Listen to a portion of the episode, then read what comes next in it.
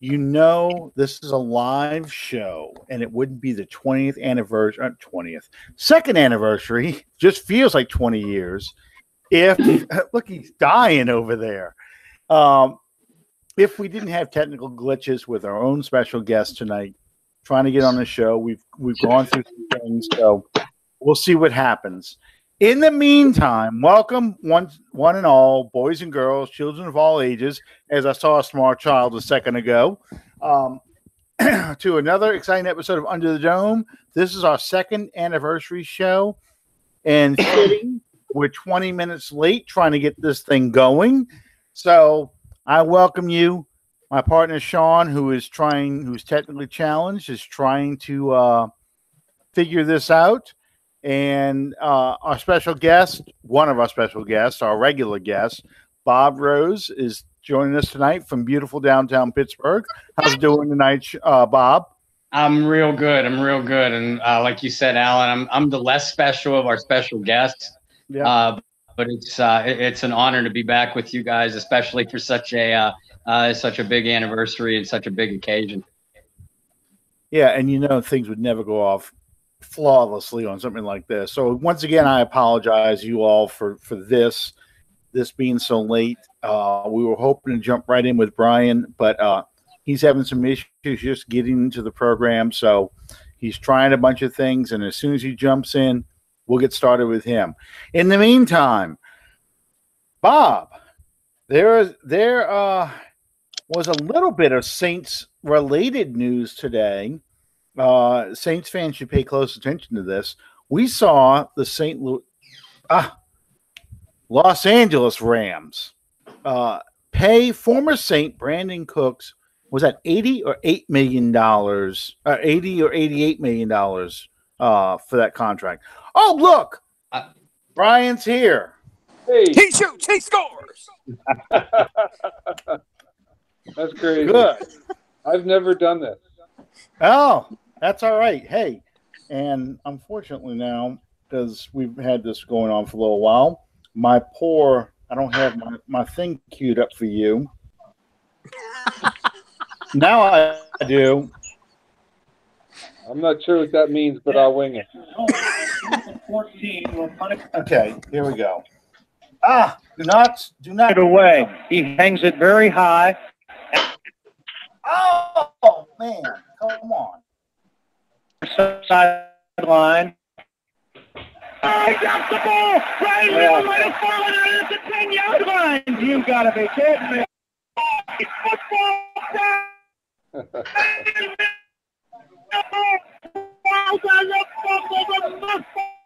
There is a God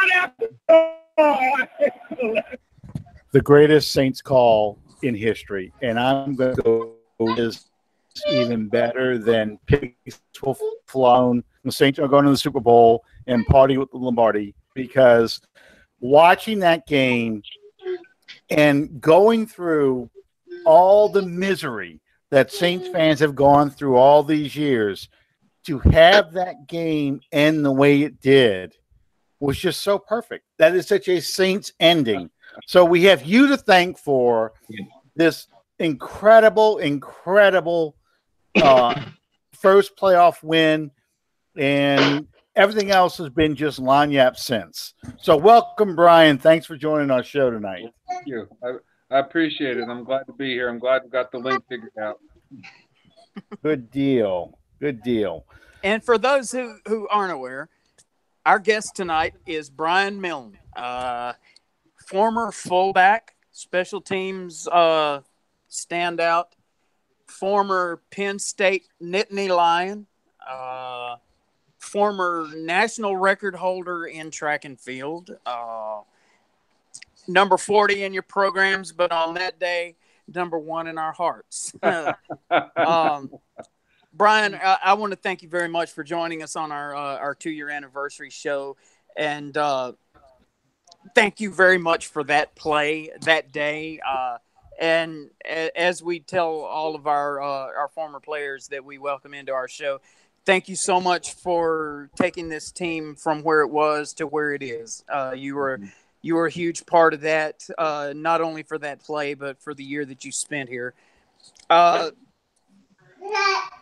I I I feel somewhat of a, a, a, personal connection with you. Not only is your birthday the day before mine, uh, right, but you and I share something else in common. Uh, we're both uh, cancer survivors, and uh, that's right. That that's huge. Um, there, I would like to ask you a question, and uh, I, am not going to get into the the political uh, introspective, uh, changing history and all of that. Can you tell me just exactly what it means to you personally to be able to say that you played for Joe Paterno at Penn State? Well, I mean, it means the world to me. You know, I don't think many people know that when I was 17, I had a grapefruit sized tumor on my heart. I had Hodgkin's disease. I had six months of chemotherapy. I did not play my senior year in high school. I was fighting for my life. While I was in the hospital, Coach Paterno called and said, Brian, we just want you to come to Penn State. Your scholarship is secure. It doesn't matter if you play football or not. Just come to Penn State. Now, who who, who in your right mind does that right now? I don't think, you know, there are some great coaches in the country, great coaches that have, you know, blessed players and help players out. But for him to call me in the hospital on, you know, I'm fighting for my life and say, just come to Penn State was uh, beyond words incredible. Incredible man. I agree. Um, you know, stories like that nowadays seem almost like they're they're not even talking about real people. It's like mm-hmm. something out of the movies because it, it's so far removed from what you see today. And I think that that's both sad and tragic. Uh, and something when I was doing my research on you for this interview, there was one thing, one thought that went through my mind. Um, what did it mean to you to be wearing the number of former Heisman Trophy uh, winner John Cappelletti? Well, it, you know, it's uh, overwhelming. Uh, however, I think at that point I didn't, you know, I just wanted to be a part of the team. You know, I just beaten cancer. I was still recovering, you know, and then I go to a D1 school like Penn State. And, you know, I was blessed with that number. Um, it was, uh, it's incredible. Um, you know, and the guys who worn it after me, I think they uh, they should be well deserving of it, and they should you know respect it because John Cappelletti was um, just unbelievably amazing. And the thing about that Penn State uh, football program, especially in those days, and Brian, I know you can attest to this.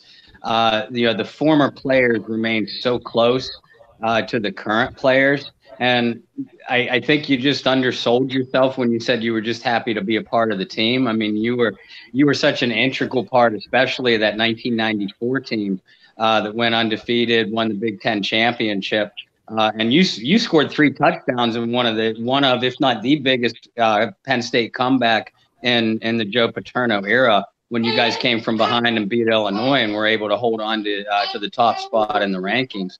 Uh, so I mean, you truly did have a great career. You you represented that 22 very well, my friend. Well, thank you. I mean, if if you know the people that are close to me, you know, they know I'm extremely humble. Um, you know, I play for the love of the game. I play for my teammates. I played for the guys around me. I played for my coaches. You know, the people who still follow me today. I still get things in the mail to sign, and I send back to people, families all across the country. So I'm very blessed to have, you know, the teammates that I did. I'm very blessed to have the family I have now and the people still at Penn State, still at, you know, New Orleans.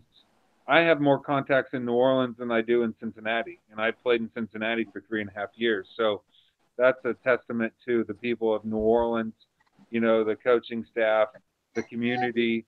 Uh, you know, it, it was just a. I'm very, very humble, and I've I've never changed and that's how I grew up, and that's how I'm going to be. So, you know, I, I try to lift others up. Even now, you know what I'm doing now, I try to lift others up, and and you know those around me and make them better. Well, Brian, point because um, you know you were originally drafted by the Colts in the fourth round. Um, they put you on waiver before this began. I guess they were trying to, I don't know, sneak on a practice squad or that released by the, the team that drafted you, and you ended all that kind of, kind of plans for you. What did they do?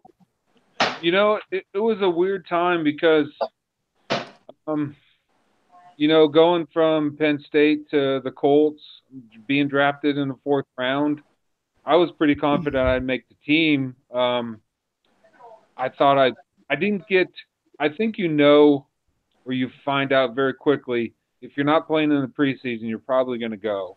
And I think there was some talk about keeping more tight ends and maybe an H back tight end and letting me go. It you know, and then and then one day you go in the locker room and you don't get your equipment. You see your running back coach and then you're gone. You know, and it, it's just the business. So you know, my agent said, well, they paid you very well for three weeks of work. You know, okay, that's yeah. that's cool, but you know, no one likes being released, and it's part of the business. But you know, two days later, I was you know in my truck on my way to Cincinnati with a suitcase. So you know, that's the business part of it, which is can get really ugly. But you know, that's just part of it. What's the biggest so, thing you miss about the professional game? You know, it's funny you say that because I always enjoyed the Star Spangled Banner and I enjoyed the flyovers, the the very start of the game. Um, you know, whoever was singing the Star Spangled Banner, or whoever was you know doing the flyovers, whether it be you know jet fighters or Hueys or whatever it was, I always enjoyed you know that part of the game. Um, and I usually did a little thing before the game I would take one of the footballs and I would usually find the, a kid, a little boy or a little girl who was, you know, with the family and I'd, you know, throw them a football. Not many people knew that. But, um, you know, before guys were given footballs after touchdowns, I was doing it before the game for the kids who, uh, who came early to the game. Well, and That's then awesome. that is good. Um, then, of course, after you finished with the Bengals, uh, you come to a team that um, was three and thirteen. Uh, you know, I, I, believe you were in Seattle for a little while, weren't you? Right before you came to New Orleans. Yeah, we had a, when I was with the Bengals, we had, we were playing, I think, the Panthers, and uh, Corey Dillon ran into the back of me, and I, you know, tore my MCL. It wasn't a error, but it was enough for me not to play and just keep bashing the Bengals. Um, I wouldn't play injured.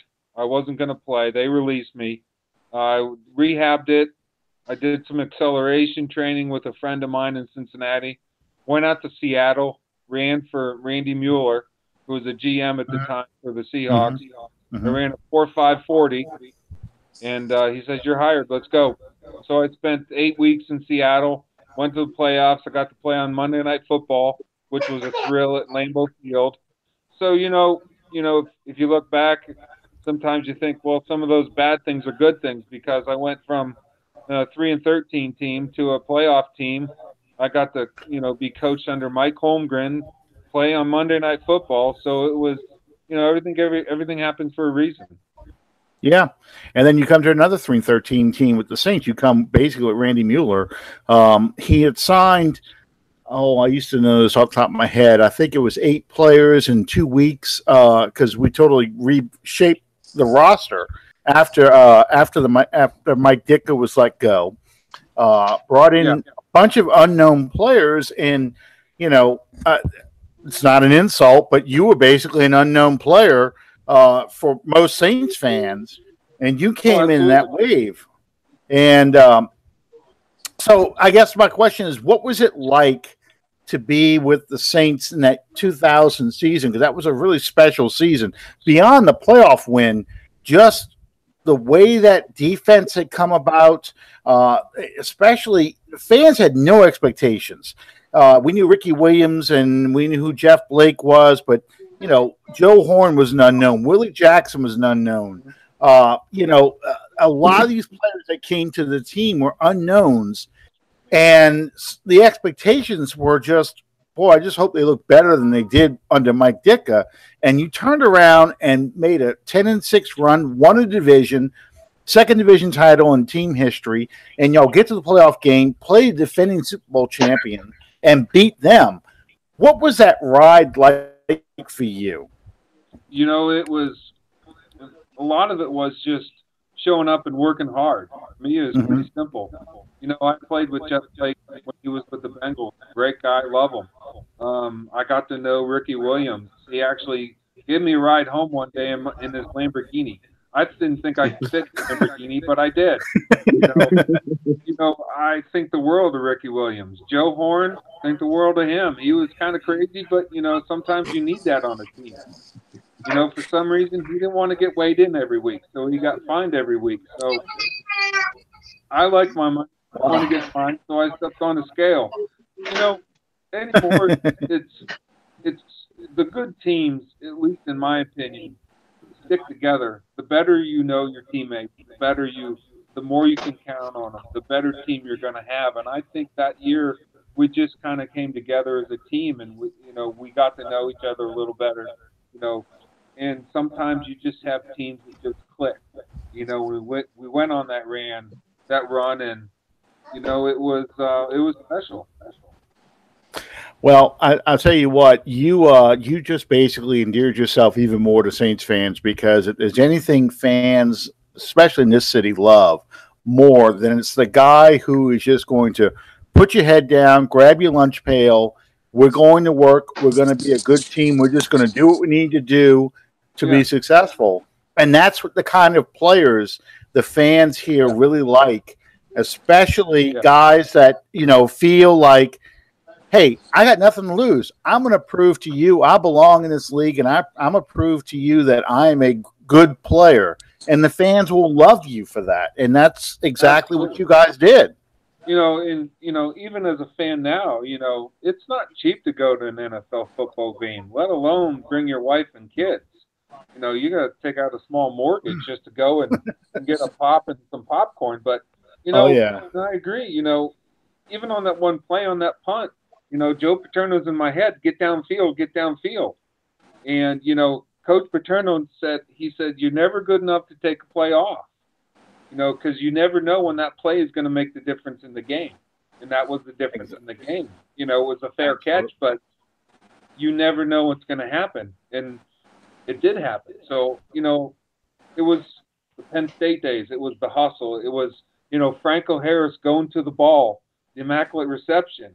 Why does he run into that football? Because Joe Paterno was screaming in his ear for years, get to the football.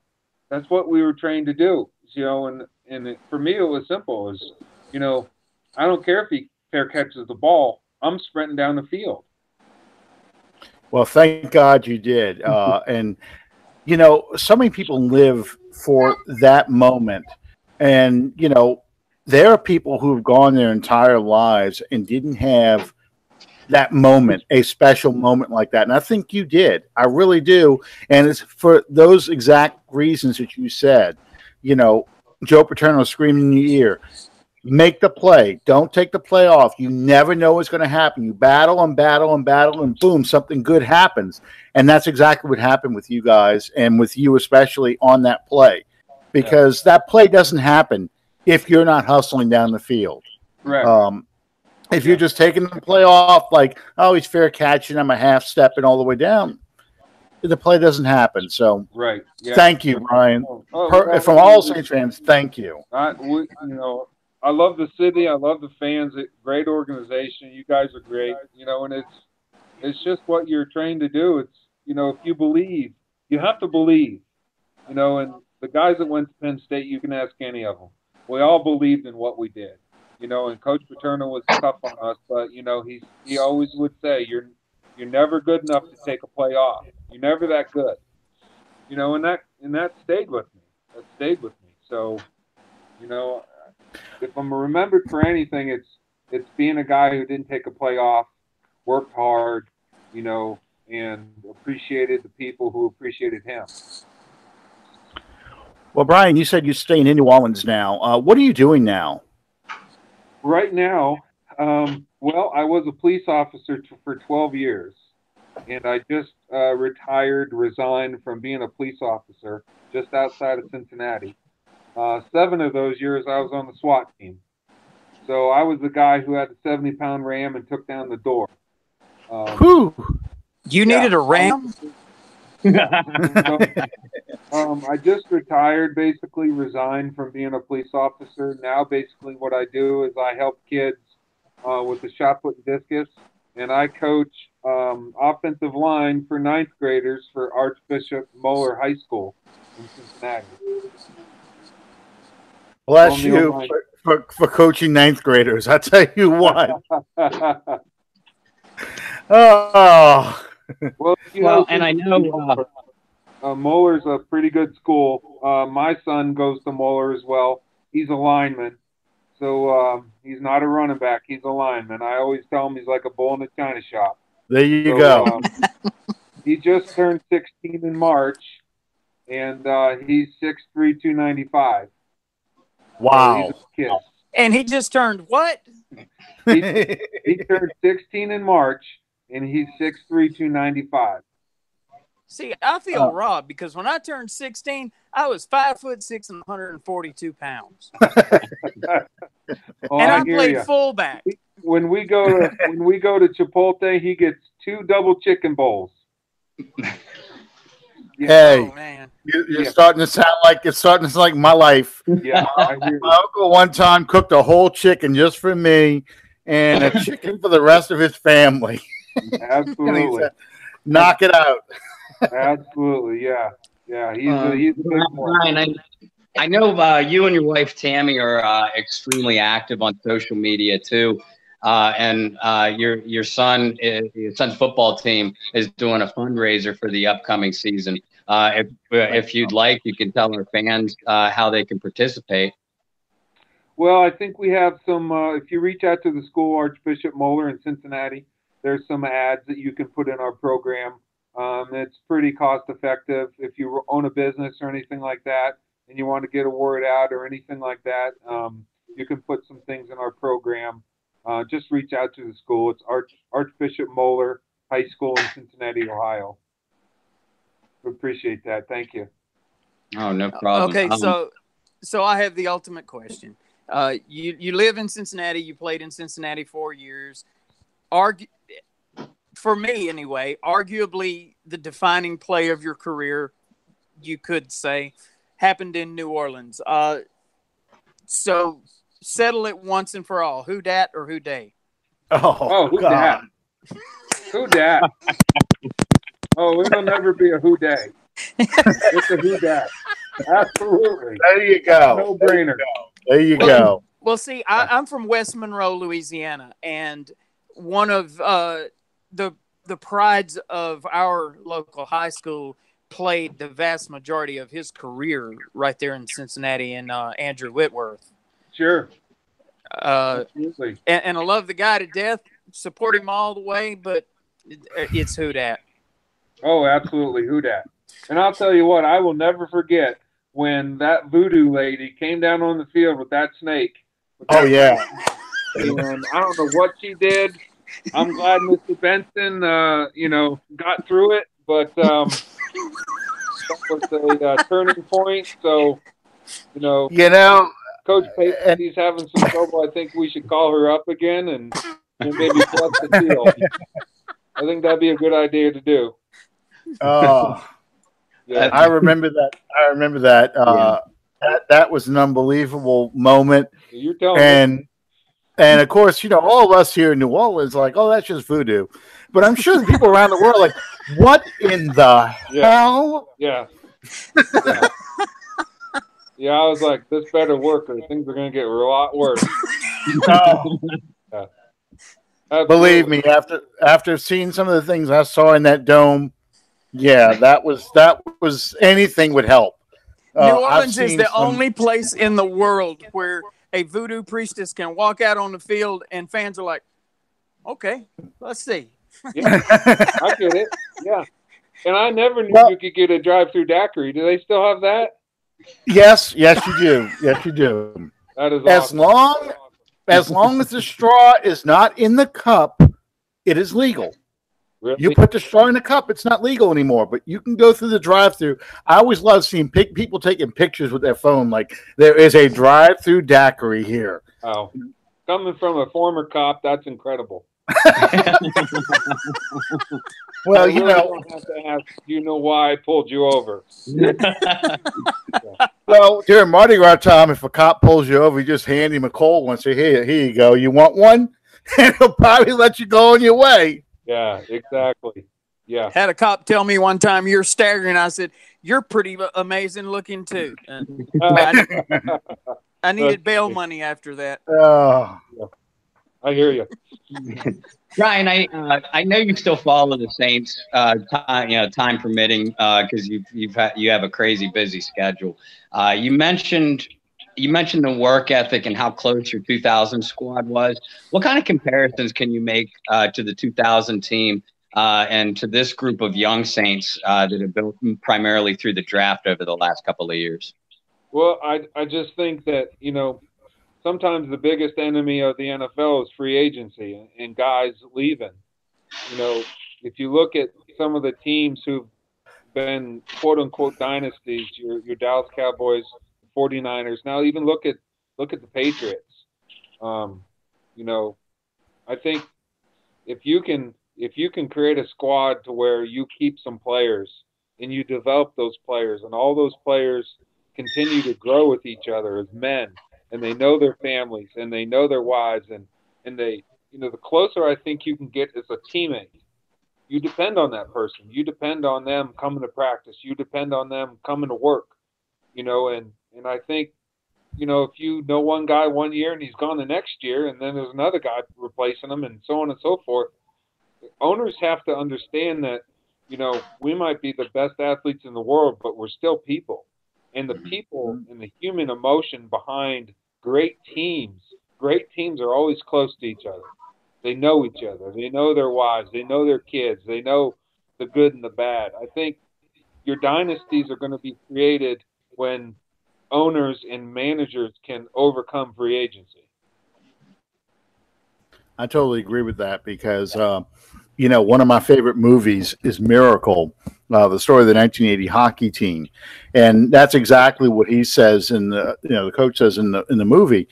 It's not about getting the most talented team because talented teams still lose. It's about getting pieces that fit together, personalities that blend, and you get you develop that family, that closeness. And when you get to that point, those are the teams that operate as a unit, and they're the ones that win.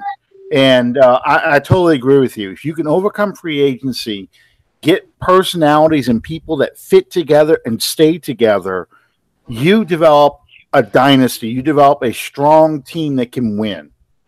So agreed you're exactly right. Um, Sean, did you have a question? You started to say something earlier. Yeah, I wanted to, I wanted to ask Brian. You know, you, you had a you're part of a, an elite fraternity. You uh you're one of these guys that somewhere sometime you strapped on your first helmet and your first pair of cleats. I would imagine when you were pretty pretty young, and you you dreamed the dream and you were able to achieve that. Um, what what would you say would be your most treasured as a player? Be that Penn State, Cincinnati, New Orleans, Seattle. What what was what would be your most single treasured memory as a player in the NFL? Or well, not in the NFL, but I mean, Playing the game. yeah. That's that's that's really tough. That's really tough. There's so many, and there's so many memories. That, you know, it, I guess the treasured memories would be the guys that I played with. You know, you know, you go to war with these guys. Mhm. Um, man, that's hard. I mean, you know, we were in the Rose Bowl, and Ki-Jana Carter looked at Bucky Greeley at the center and said, "This is our fir- first offensive play," and he goes, "We're taking it to the end zone." And Bucky goes, "I'll see you there." And we ran a sweep, and he scored on the first play. You know, those are the treasured moments. The, you know, the fumble recoveries, the three touchdowns at Illinois. you know, it it's it's hard to put my finger on one thing, and we haven't even talked about track. I mean, uh, throwing the discus and. Oh, we will. I mean, I got to go to bed soon. It's ten to ten. But anyway, um, you know, it's hard to put my finger on one thing, you know. And then, you know, you have my son. You know, look, you know, those treasured moments. Him playing football. You know, one day in the car, we're going to practice. He looked at me. I'm like, "You okay, Connor?" He's like, "You know what, Dad? I just want to hurt somebody today." I'm like, okay, cool. I get it. All right. You know, it's the little things. You know, when you look back on things, it's it's the it's not the big things. It's the people and the little things that that make make everything worth it. So, you know, it you know, running down the first kickoff on Monday Night Football in Lambeau Field. You know, how many guys can say that? You know, it's it was just you know, looking back, I've had a lot of great things happen, and uh, putting one my finger on it, that's that's kind of tough. Well, those are all great memories. Um, one of the things I always hear about from former players is the one thing they miss more than anything else is is the locker room, that closeness, that that but that family bond because you all go through the same thing together. You all win together, you all lose together, and you even though you're together technically for four months or five months, you're really together a lot longer than that. During the off season and stuff, you still get in touch with people, but for that for the season, just that that bond that you develop with with players you're close with, the ones you talked about. You know, you got to ride in Ricky Williams' Lamborghini. Joe Horn's a little crazy. You enjoyed that though. I mean, you know, it, just that that whole that feeling, and I, yeah, that's something I would miss a lot if I got to play in the NFL. That would be what I would enjoy more than anything else. The games are great, but just being with those people. That's Absolutely. that's yeah. It's not very often that anybody in any given field is able to say that they were able to be a part of the very elitist of the elite at what they do. And and that's to me that's what defines an NFL player is you are the very best of the very best. And nowadays that's even more prevalent than it was back like when I was coming up because there's so many more opportunities and there's so many more players that are getting such better training and, and what have you to to get the possibility of maybe going on to the next level. Uh, I believe that the answers that you gave to the questions tonight, Brian, give people an idea of how genuinely awesome that you are, not only as a player, not only as uh, as someone that holds a special spot in the heart of Saints fans everywhere, but uh, also as a man, and I commend you on that. Well, I, And- I appreciate that. You know, it's, And Sean I'm has very humble and very lucky to do some of the things I've done. Uh, I still have the football I recovered. Um, I still have the football when I scored a touchdown uh, against the Rams in St. Louis. So Mm, you know, those are memories I cherish, and those are memories I, you know, I, I share with my son, and you know, even my ninth graders. You know, a couple of them said they didn't know who Joe Paterno was, and uh, That's I blasphemy. said Uh-huh. that's going to change. You all Yes. know who Joe Paterno is. that is absolute blasphemy. Yeah, Uh, well, agreed. You know, Sean- so these are 14 year olds, so uh, that's going to change. well, Sean Sean uh, said all those nice things for another reason too. He has a ticket he needs to get fixed, and uh, if you know any cops in the West Monroe area, please drop a line. You know, because his wife is all over for, for that. So Actually, one of one of my one of my friends, he's a he's a lieutenant down there. I forget where. I think it's in New Orleans, but uh, oh, I forget I forget which district. But I I can make some phone calls. yeah, we're gonna write this down here. That on the air. You want to that on the air? You know, there's a great way to to the police is just not break the law. Yeah, yeah, there you go. There you I've go. heard, I've heard that. I've never actually tested that theory though. Yeah, yeah, absolutely. It's it, it, it, it's always been nice, you know, Brian. I've kind of followed your career, uh, you know, certainly from a track and field aspect too. Uh, and you know, the things that you were saying about it being it being a fraternity and you know, together, regardless of generations. You know, if you permit me to embarrass you a little bit, uh, you know, you were, as you know, uh, for years and years and years, for multiple decades, uh, the Pennsylvania State record holder in both the shot put and the discus. And it wouldn't be unusual for you to come back uh, to this, you know, PA state championships every year, uh, you know, held in Shippensburg, because uh, we had a couple members of our track team that would qualify as throwers. And, you know, you read through the program and you see your name and see the distances, and especially the boys, uh, boys throwers who could obviously relate to it. He threw what? Yeah. Um, and when when when your uh, when when your record was PA and national record was finally broken uh, by Jordan uh, from Knoch High School in 2016 or 17, yeah, uh, you know you were you were such a gentleman, and it was it was literally like watching the passing of a torch, uh, you know, between between you know two kindred spirits. So I mean, you truly take what you say to heart, you know, not only from uh, from the football field, but from the track aspect as well. Uh, and yeah, as young play, as young players or young athletes, or someone who coached young athletes, that's truly heartwarming to see. Well, I appreciate that. I was just hoping I, I, I was kind of upset that I wasn't there to see it happen. And you know that's that's a big throw. So I you know I congratulated him. You know records are made to be broken. So you know I know what I did. It was a big throw. So, but for him to beat it by a foot or whatever he did was was awesome. So no, I, I congratulated him right away. I was I was just kind of bummed that I wasn't there to see it. so that would have been cool. That would have been well, really cool.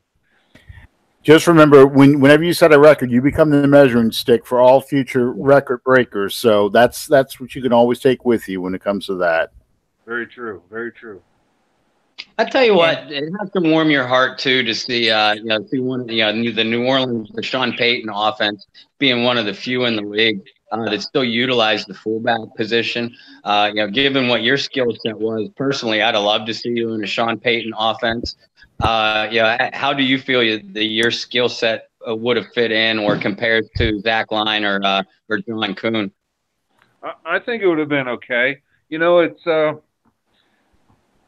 it's it's hard anymore because so many of these offenses are going to, uh, you know, they got rid of the fullback or they're doing RPOs or, you mm-hmm. know, you know, even at that level, you have to understand who your players are and what they're good at. They're all talented. That's fine. But on a level playing field, you still have to understand who you have and what you're going to do with them. Those are the great teams. You know, you wouldn't have Tom Brady punt the football. You know, that's not what he does. Um, but you know, I think I fit in real well. I think I fit in real well with Coach Payton's offense. So, you know. Well, I, I tell do you, people. Do you think that uh, fullbacks are going to become uh, just a vestige of the past? If if the off if things in the offenses in the National Football League continue to progress and develop the way that they have, is fullback just going to be something that's virtually eliminated? I don't think so but that's just my opinion. I mean, if you look at your great teams, they have some type of H back or fullback. You know, you have to, you know, especially in the league, you can't have you can't you have to have a running game. You have to have somebody that you know moves the ball four or five yards ish. I, I mean, I don't think it's gonna become extinct, but you know, what do I know? I'm just a fullback from Pennsylvania, so.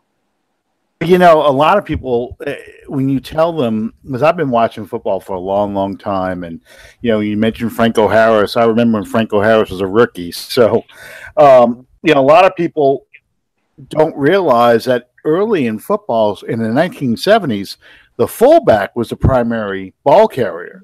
Yeah. The tailback or the running back or halfback, they used to call him back then, they were kind of the specialists, but the fullback did all the heavy work. You look at the Larry Csonkas, Jim Brown, you know, those kind of players. Um, those were some of the most famous fullbacks of the era. So yeah, I, I agree with you. I, it kind of bothers me. The fullback is kind of vanishing from the NFL today because so many people want to copy one another and go to a single back or you know just have a, a pass catching running back. You know, sometimes you like to see those big guys come in there and just plow through people. You know, the um, oh, I can't think of the guy now from the from the uh, Buccaneers um, from a few years ago. All Um, All Star, Oh, yeah. yeah. You know, Mark. Yeah, I know Yeah. Mark. yeah, Mark. Um, and then you know, in the '80s, Tom Rathman with the Oh, yeah. 49ers. Yeah, so you know, you, you need that kind of fullback. So yeah, we need those big guys still in there. Well, I appreciate it. I appreciate it. But you, there were a lot of times last year when I kind of wish that old number 40 was uh, leading Kamara around that corner. oh, I hear you. I hear you. But yeah, I, I hope they don't. You know, as a fullback, you always want to see other fullbacks do well. You know, but you look at what Dallas Dallas is doing with Ezekiel Elliott and the one back sets, and you know, you never know. But I think sometimes it just goes in in cycles. You know, Yeah. it depends on who's who has the hottest offense out and who you know the talk and oh this is great and RPOs and you know college is all RPOs now and you know Mm. so you know who knows How do, you, Um, how do you think New Orleans is going to fare in those first four games? Uh, you know, Mark Ingram is uh, is going to be suspended uh, you know, for the PED violation. Uh, can you see can you see Kamara getting the bulk of the carries, or do you see Coach Payton continuing to divide those carries up uh, like he did with uh, Ingram and Kamara in the backfield? yeah it's hard to say you know in those situations you know unless you're in the program and you understand where those guys are at and how comfortable the coaches are with them it's hard to say I would think you would you would want to maybe okay this is my guy for the next four games but really at that point with those distractions you really have to put put the burden on your defense to carry you through those through those games because you lose a guy like him and man that that's rough. You're you're you really don't have any continuity. You lose a key player like that and that that you really have to depend on your defense to get you through those games Now, you guys, uh, if I'm if I'm not mistaken, you guys in 2000 you lost Ricky Williams down the stretch too, uh, so you could kind of relate, uh, you know, with what uh, with what this Saints team is going to start the season with. Only you guys ha- had to do it without Ricky at the tail end in your playoff run. Uh, you know, what was your mentality in the locker room uh, when you realized you know Ricky isn't going to be available for the playoffs? Well, you know, I think I think any guy will agree with me when, you know, a guy goes down, you hope the the guy behind him is ready. You know, and that's all you can you can do. It's you know, the the machine does not stop. You know, even at Penn State when someone got hurt, we moved the drill. It was the craziest thing I've ever seen. You know, if someone got a cramp or someone got had to get out of a drill, the drill just moved. The team didn't stop. You know, so you know, and we didn't have him. We just it was it was that's when you think of it as like his business. You know, we got to get another guy in here. We pray that he's prepared. You know, and we we want to win. We just keep going. You, you can't stop. You can't stop. Absolutely, absolutely. I've always felt Um, like a, a professional football team, it's not always, it's not going to be the Brees or the the the Ingram or the Thomas or the Cam Jordan or the Marshon. It's going to be the guys behind them. Their their backups, the the depth that determines just exactly how far the team goes or or how effective the team was going to be. Oh, I agree. I agree. You know, even at my level, you know, coaching ninth graders and being part of the varsity staff, you know, so much is won with the offense and defensive line. Mhm. You know, if if you know, look at and I keep coming back to Tom Brady and the Patriots. I guarantee you, those guys are like, you let anybody touch Tom Brady, you're in trouble. We're gonna have a problem. You know, Yeah. if you have a if you have a if if I were a GM or an owner, I'd dump all my money in the offensive defensive line, all of it. I they'd be the highest players on the team, and then followed by your tight ends, your fullbacks, and your linebackers, then your skill positions. Well, you know, I was going to talk about depth. You know, in your game, in that playoff game, Joe Horn goes down second or third play. Willie Jackson comes in and steps up, and he catches three touchdown passes. Uh, we're not in a position to win that game if Willie Jackson doesn't step up and make that play. So once again, you know, it's about depth. It's about next man up. Who is going to make the play? Uh, and that whole game, um, Robert Wilson caught the first touchdown pass. You recover the muff uh, punt from Hakim. I mean, it, it's it's it's not the stars that make the plays; it's the guys that you don't expect because everyone knows about the stars. They're ready for the stars. It's the guys that you don't expect who have to make the plays, and that's the difference between winning and losing. And you know that goes right to your point, and I totally agree with you about uh, your offensive and defensive line. You you have to win in the trenches at any level of football to win anything. Um, if your offensive line isn't any good, I mean, look at Archie Manning, the guy right here. You know, he struggled most of his Saints career because his offensive line wasn't very good. He was a great quarterback, but his offensive line was not. Um, you know, the Saints have had trouble making the playoffs because their defensive line hasn't been that good. It's better, but in a lot of those years, those seven to nine years, it was Cam Jordan and a whole lot of nothing. Uh, so, you know, that's what makes you a winner. That's how you win. I, I told Yeah. Well, Brian, we thank you for joining us tonight. Um, I know it's uh, 10.05 your time. Uh, you probably got a busy day again tomorrow. Even though, um, when do you guys start practice for football at the high school? I mean, oh, I'm on delay. Great. Yeah, it's the censors. Uh, it's- it's been a pleasure talking to you guys. Well, thank you, thank you. Okay, we're we're dealing with a little bit of a delay. This is nothing Yeah. new. Uh, Okay. uh, I'll- I, I just I, I'd like to echo what Allen said. Thank you so much, not only for your service to the team that that we live and breathe. Uh, thank you so much for joining us and celebrating our two year anniversary with us. Uh, and thank you, Will. Thank you for being a part of our show tonight, buddy. That's awesome. and congratulations on your anniversary. That's awesome. Thank, Thank you very you much. so much. Thank Uh, you. you guys are my first and uh, first podcast ever. So I know I have my uh, uh, camera on my phone, and uh, I've uh, had a uh, schooling on uh, cell phones. So Hey, excellent. That's okay. That's okay. Well- we're all we're all technologically challenged around here. anytime that you have anything that, that you need to get out there anytime that you just feel like uh, putting yourself out there you've always got a place to do it with us sir Oh, that's that's awesome. Thank you.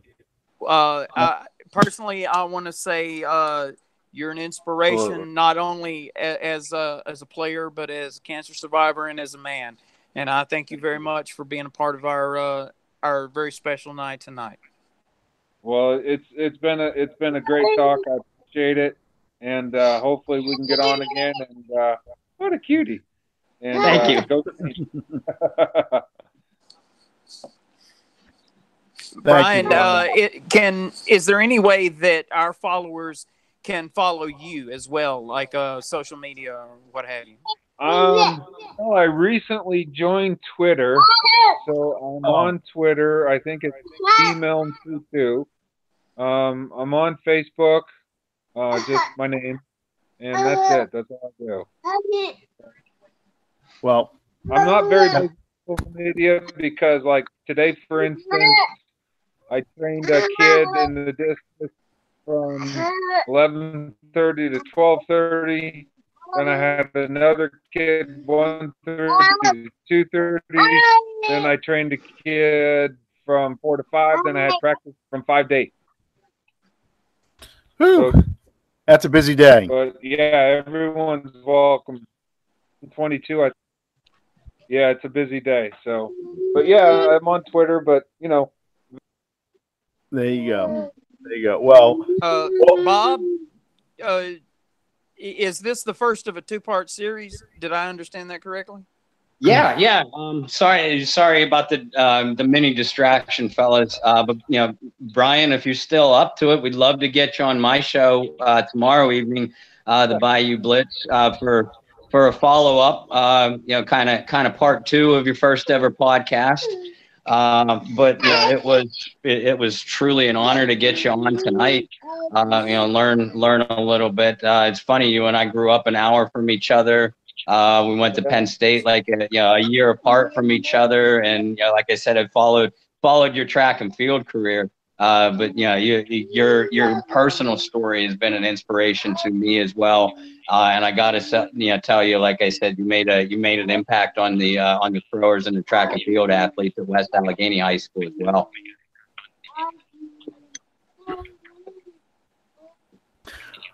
Uh, well, thank you. I, I, you know, I love track and field. Fortunately, I couldn't do both for uh, that amount of time. So you know, not many people have the, the decision of either go to the 96 Olympics or go to the 96 NFL draft. So, uh, wow. you know, I chose the draft and I think I made the right decision. I never got back around to trying for the Olympics again. At least now I can hope, you know, I can and I love coaching uh, shot and discus for Moeller. So appreciate That's it. Great. That's great. Thank you, Brian, again for joining us. And uh, you know, we'll reach out to you another time because we'd love to have you back on the show. And uh, when you ever, obviously, football season will be busy for you, but we'd love to get you one week during football season just to get your thoughts on what's going on in the NFL and what's going on in your life and so forth. So uh, we'll be glad to reach out to you again if you're available.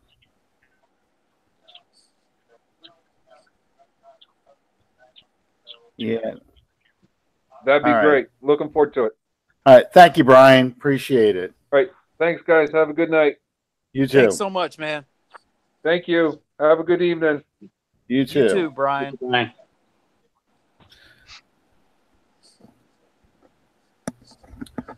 Hi, Bob. We were going to talk about right before Brian joined us about um, Brandin Cooks' contract, his 88 or 80 million dollar contract. Um, how do you think? First off, do you think it's a good deal for the Rams? Secondly, uh, my concern is, you know, Michael Thomas is going to be um, in that final year of his contract after this season, I believe. How do you think this is going to affect Michael Thomas? Uh, to answer part A of your question, no, I don't think it's a good move for the Rams. Yeah. Uh, I was a big Brandin Cooks fan as a player, you know, when he was here in New Orleans. Yeah, he mm-hmm. does bring a special skill set to an offense. Uh, and and he is going to be a home run threat and probably flirt with, if not go over a thousand yards, uh, you know, with that interesting cast of characters now that the Rams have in that locker room.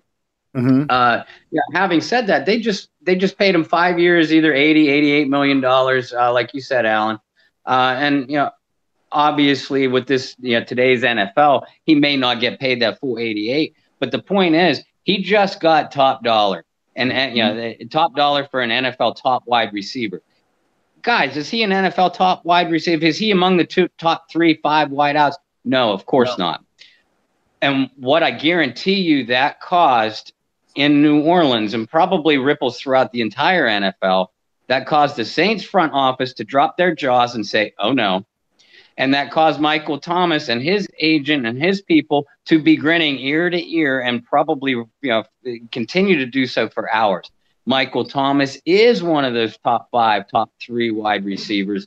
And he's going to be looking at, you know, probably six, you know, a max deal, you know, six years, around a hundred million dollars uh, probably a bunch bunch of that, a high percentage guaranteed. Uh, and I think you're right. I think after this season, the Saints will have an option, you know, that fifth year rookie option or however that works. Mm-hmm. Uh, but the time is closer. The time is very close to the team having to make a decision on Michael Thomas. Do we want to pay him like an Antonio Brown, like a Julio Jones? Uh, yeah, and if if you ignore the dollar figures and the salary cap ramifications, Michael Thomas deserves to get paid among the top wide receivers. But as a Saints fan, it has to it has to worry you. Oh my God, are we going to lose? Are we not going to be able to afford to pay one of the top uh, one of the top offensive weapons in the league? I don't yeah. think that they're going to have any choice but to pay him mm-hmm. that way, uh, because if if the Saints don't, there's going to be a line of people a mile long sure. that are more than happy to extend an invitation and throw a, a, mountain of money at him. Absolutely. I mean, we were lucky with a guy like uh, with Marques Colston because people viewed him kind of as a product of the system, so they didn't feel like they had to pay him. But Michael Thomas is a receiver that will prosper in any system, mm-hmm. and we are seeing this is why more than the you know closed mouths don't get fed kind of stuff. This is why they moved Brandin Cooks because they knew that Cooks was going to be looking for this kind of money. The Rams gave it to him. The Patriots unwilling to give it to him, but the Rams gave it to him, and that does set the bar because the Saints realized Michael Thomas, Brandin Cooks, because Michael Thomas has everything that you're looking for in a number one receiver. Uh, Brandin Cooks does not, but Brandin Cooks just got paid like a number one receiver. So, yeah, it's I you know a lot of people were laughing at it, uh, the contract. I went shit, you know, because yeah. uh, I mean it, it, it and like you, I, he's gonna be a hundred million hundred million dollar receiver. How does that play out? Well, I mean, you know, we still don't have a future for Brees yet. Um, if Brees can play a couple more seasons, you're still looking at okay. Now we got to pay Thomas while Brees is still here. So you know it's and shortly there, shortly thereafter comes Kamara, Lattimore. Yep. Uh, and yep. Uh, down along the line, you're going to have Rankins possibly I uh well you got Rankins and Lattimore at the same time. You're gonna have Pete next year, um, you know, Michael Thomas year after that. You know, uh it's it's a lot. It's you know, then Sheldon Rankins. Um, you know, there's a lot there's a lot at play here. And um yeah, the NFL only allows you to pay so many players top dollar and then the bulk of your roster needs to get paid rookie contracts and undrafted free agent contracts. You can't afford to spend a lot of money. So yeah, it's it, it it's you know I know we're all excited the season's coming up and everything else like that, but the dollars and cents do make an impact, and you know that's something you've got to look at. So our window, I don't want to say is going to close rapidly, but you know, we're gonna have to start making some championship runs and get some mileage out of some of these players while they're still under cheap mm-hmm. rookie contracts.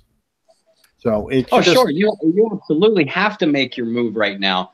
Uh, but there, mm-hmm. yeah, there's a couple things that stand out to me. First of all, Sean, I absolutely agree with you. You know, Michael Thomas is one of those players, unless he seriously uh, regresses, and I, I, none of us see that happening. Uh, that I, I agree with you that he's one of those players. You have to pay him. You have to. Uh, same with Lattimore. You know, same with likely Kamara uh, and Ramczyk. You know, those are the those are staples of your franchise. Um, and you know, Brian Brian Milne said it perfectly tonight. Uh, you know, when he said free agency is not how you build a team, uh, at least for the for long term success. Yeah, you build it through the draft. So yeah, there's plus there's pros and cons to this. The con, of course, is if you build properly through the draft, like you said, Allen, all these contracts are going to come up at the same time, and you're going to have some difficult decisions to make. Mm-hmm. But that's also why we see the Saints and other teams draft players and double up on uh, drafting players at positions every single year. So that way, when they do have to make a free agency decision, they can turn to a recent draft pick and they can have the conversation amongst themselves. Well, hey, you know, has player X that we just drafted last year, has he progressed enough where we can let player Y go? In other words, uh, to put names to faces, uh, we can afford to let Kenny Vaccaro test the free, free agent market because we've drafted Vonn Bell and Marcus Williams in the last two years, mm-hmm. you know, exactly. and that kind of thing. Um, yeah, so will the Saints lose some of the play, a couple of the players that we just named off? You know, Rankins, Kamara, et cetera, et cetera. Odds are that yeah, you know, we yeah. won't see one or two of those players in Saints uniforms for the duration of their career. Uh, but also a positive thing to remember, and I think Sean, you and I just talked about this a couple weeks ago. Brees isn't going to play forever. Chances are that the Saints are going to draft his replacement, be it a first or second round. It's going to be a draft pick more likely than not.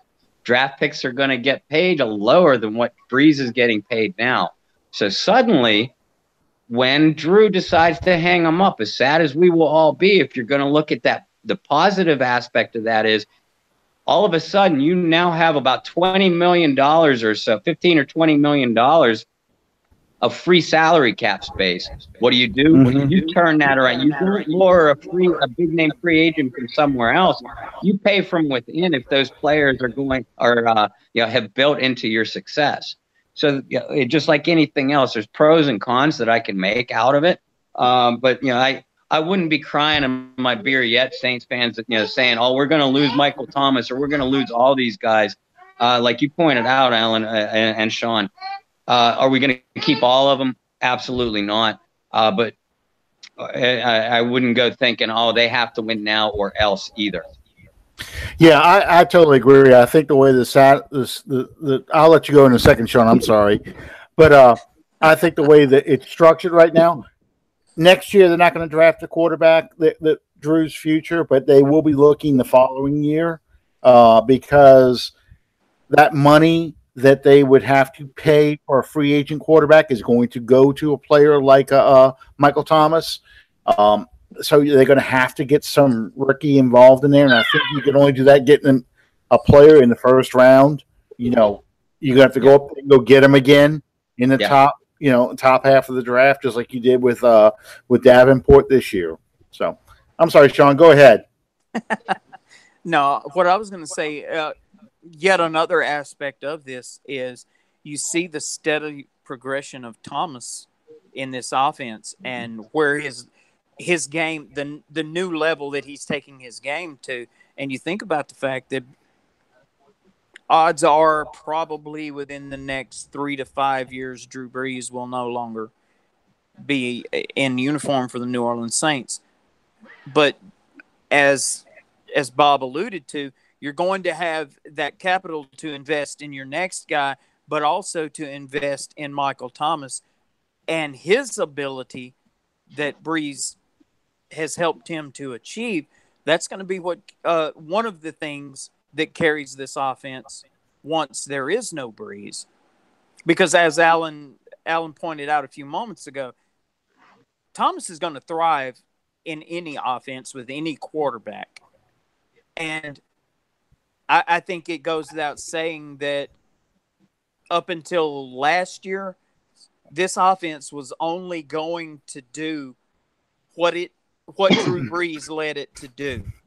Now that's nothing against Mark Ingram, uh, any of the other guy, any of the other tools or weapons that this offense has amassed over the years, but this offense goes through Drew Brees, and I don't think that there's any any shame in that whatsoever. He is the franchise, but that's going to change, and when that changes, there there's going to and I hate using this term, but the new face of the franchise or the new face of the offense anyway uh, is going to have to emerge. And you know, in Arizona, you you've got Larry Fitzgerald. Pittsburgh has Antonio Brown. Uh, you know, Michael Thomas could very easily, because I, will be honest with you, uh, as great as Alvin Kamara is, I have a hard time seeing an offense in the modern era seeing an a running back being the face of an offense. It, it hasn't. Uh, the I think that the closest that that has come recently has been Le'Veon Bell. Uh, but I, I don't see a Sean Payton offense operating through a running back. No, um, and yeah, I think something else.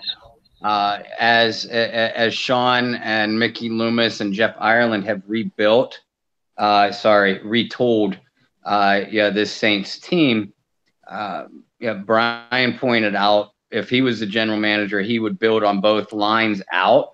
And that's kind of what we've seen them do. I mean, you had your veteran quarterback in place and you obviously had to protect him. Uh, but that, yeah, that was a two pronged strategy. Yes, you're protecting your veteran quarterback, but you're also setting the foundation for the guy that's going to be his eventual replacement. Uh, in all likelihood, like you said, Allen, in all likelihood, a, a, a draft pick, a high draft pick that you're going to want to ha- uh, protect and give young weapons around. Kamara, Mike Thomas, Tre'Quan Smith, mm-hmm. assuming he works out, and then you look at the front line. You have Ramczyk, uh, you have you know Larry Warford and Andrus Peat and uh, Terron Armstead are all younger than 29 years old. So they're all yep. just you know e- either just coming into their prime or ha- not even having hit their prime yet. So in two mm-hmm. years, mm-hmm. if we're going to put a number on it, in two years, when you have to get a new young quarterback in, you already have an established, experienced offense that can help him along, as opposed to the way we have seen it, where you have your veteran Hall of Fame quarterback helping the young guys along. It's it's going to be the flip flop of the coin, but I like the strategy that they're going with. Hey, you know, part we talked about the 2000 season earlier with Brian. You know, people forget you had Willie Roaf, Kyle Turley, Chris Naeole, um, uh, Wally Williams, and uh, uh, Fontenot. Fontenot. Thank you uh, from Lafayette, went Texas A&M. Fontenot. You had that was a solid offensive line that Aaron Brooks got to step in behind, and that helped him out tremendously. Yeah. To kind of get him up to speed, so you didn't have that huge drop off when uh when Jeff Blake went down in an injury. So yeah, I mean, I totally agree with you on that. Yeah, and like you said, Sean, uh, you know, if you're going to make comparisons to the 2000 season, you went into that playoff game. You were without Jeff Blake, you were without Ricky Williams, and you lost Joe Horn. Uh, you know, uh, before before anybody before everybody's butts hit the seat. You lose mm-hmm. three players like that, and you still beat the greatest show on turf. How'd that happen? It happened because of your complementary players and because you were stronger on both lines. You beat them up, and that's what this Saints team is set to do. So, uh, you know, to opponents as well. Absolutely, absolutely, uh, and I was dead serious. Of of all the radio calls, that Jim Henderson radio call of Hakim drops the ball, that is still the greatest radio call I've ever heard him do, ever you know, pigs have flown. Uh, Saints are going to the Super Bowl. That was great. Yep. The 2000, I mean, the 2006 season when we beat um, Philadelphia, that was mm-hmm. exciting too. But that game was kind of in hand. We just needed to get that one first down to kind of seal the game. Um, so it was. It wasn't that just unbelievable joy because as I that clip. Um, the emotion. All the Saints fans were feeling that exact emotion.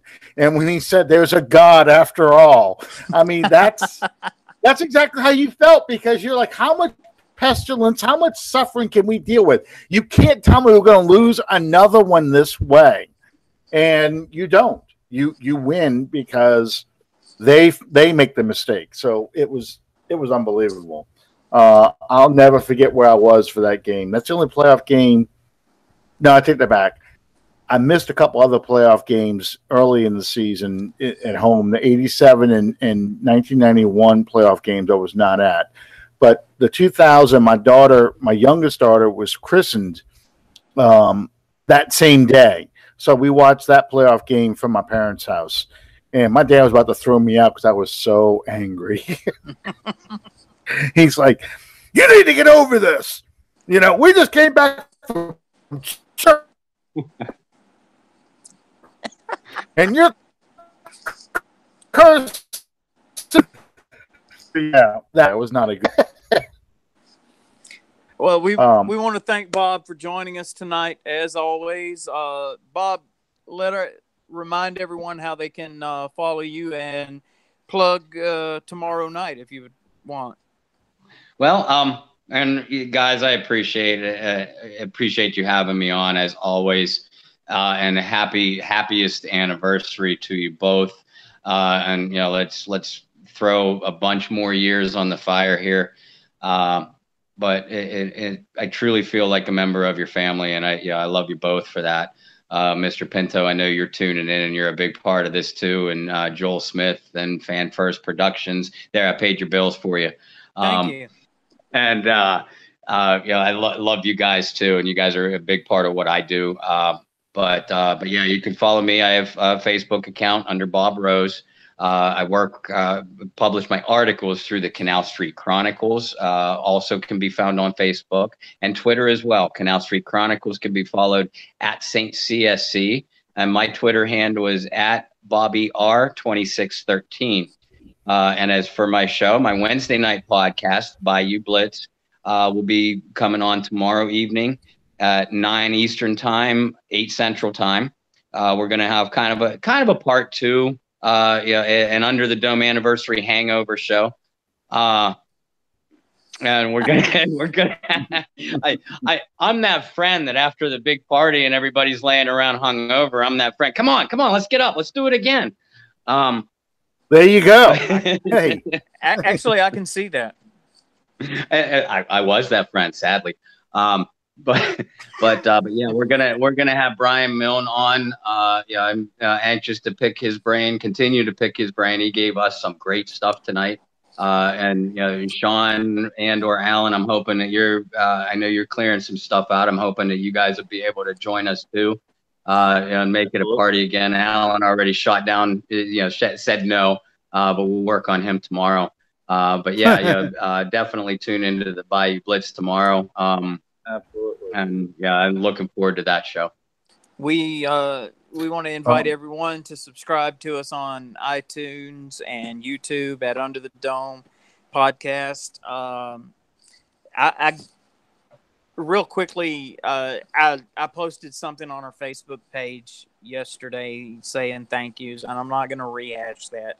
But there was uh, one or two on there that I, I one or two that I didn't thank. Uh, Professor Nick Harrison, you uh, you put me in this position, brother. Um, my brother from another mother. Uh, you opened a door and allowed me to walk through and made me believe that I belonged in the room.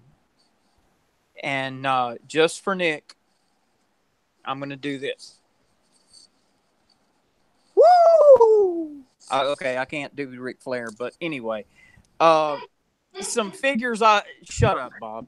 Some figures I wanted to throw at you guys. Uh, 106 shows, 58 guests. Well, as of tonight, four former New Orleans Saints players, two New Orleans Saints beat writers, uh, one active roster player. Thank you, Arthur 1,700 Facebook followers, 175 subscribers on uh, YouTube, and uh, two of the most awesome years that I could have possibly hoped for. And due in large part, my biggest thank you of the night, I want to say thank you to my partner in crime, man. Uh, none of this happens without you sitting in the driver's seat. Uh, I'm so glad that uh, that we started this together, and I I hope we continue to uh, wide the wide wide ride the train for a, a little bit longer more. I, hey, I, I you know thank y'all. Thank you for having me on this show. I mean, I'm following your lead. I just tell stories uh, things that happen. You know, like I always tell people, I had memories of Saints games. Like most people remember traffic accidents and natural disasters. so I just enjoy telling these stories again because with the success the Saints have had, and I'm even counting the seven and nine years of success. With the, the these successes we've had with Drew Brees and so forth, it makes these stories so much more fun to tell because you're not telling it from the standpoint of we know, we never won. We never did anything. Why are we even talking about the saints? Because they are perennial losers. Well we don't have to say that. Uh, that's what i was trying to get across to brian tonight was you know the fact that he made that play to him it, it's a play. Yes it's special but you know it's a play in a career. For saints fans it was such a burden lifted off of us to be the only team you didn't have to say has never won a playoff game and it's always found ways to lose playoff games to win a game that way. And then it's the same with the super bowl here to win a super bowl you never have to say the saints have never won a super bowl you've done it so you know that's what makes all these old stories from the past and talking about these old players so much fun to do because you can look at it with a lot of joy now. You know, yeah, we went through a lot of hard times. I built up the scar tissue. You know, I'm I'm I'm tough. You know, and I can enjoy this because look at the crap I had to go through just to get here. You know, and and it's just it's fun, and I'm I'm glad you guys let me uh, tell these kind of stories because my wife's sick of hearing them. well, uh, I want to. I want to also, as Bob alluded to, John Pinto, Joel Smith, uh, our our uh, our chat room security guard Jerry Pork, uh, all the people that hang out on our live chat. I, I, try to be as active as I can and, and still participate in the show. Uh, but you know, uh, we are nothing without you guys being here and uh, and being a part of what we do. And you know, I worked three years before we actually went on the air, for uh, developing the concept that would turn into Under the Dome. Actually, truth be told, uh, Under the Dome began as a uh, a series of articles on profootballspot.com. But that that's an, another story for another time. Happy birthday, Hutch, by the way. uh, but to see it go from uh, being a published article to having a two year run so far, it uh, it gives me faith in humanity. I wouldn't go quite that far, but yeah, Twitter Twitter will remove your faith in humanity. That's for sure. Yeah, well, um, you know. Thank you guys once again for being a part of this. Thank you, Bob, for being on the show, and uh, thank you for sticking with us. Even though we were very late tonight, we still went over, but that's just normal for us now. Um, yeah. We'll we'll catch you next time, starting year three on Under the Dome. Good night, everybody.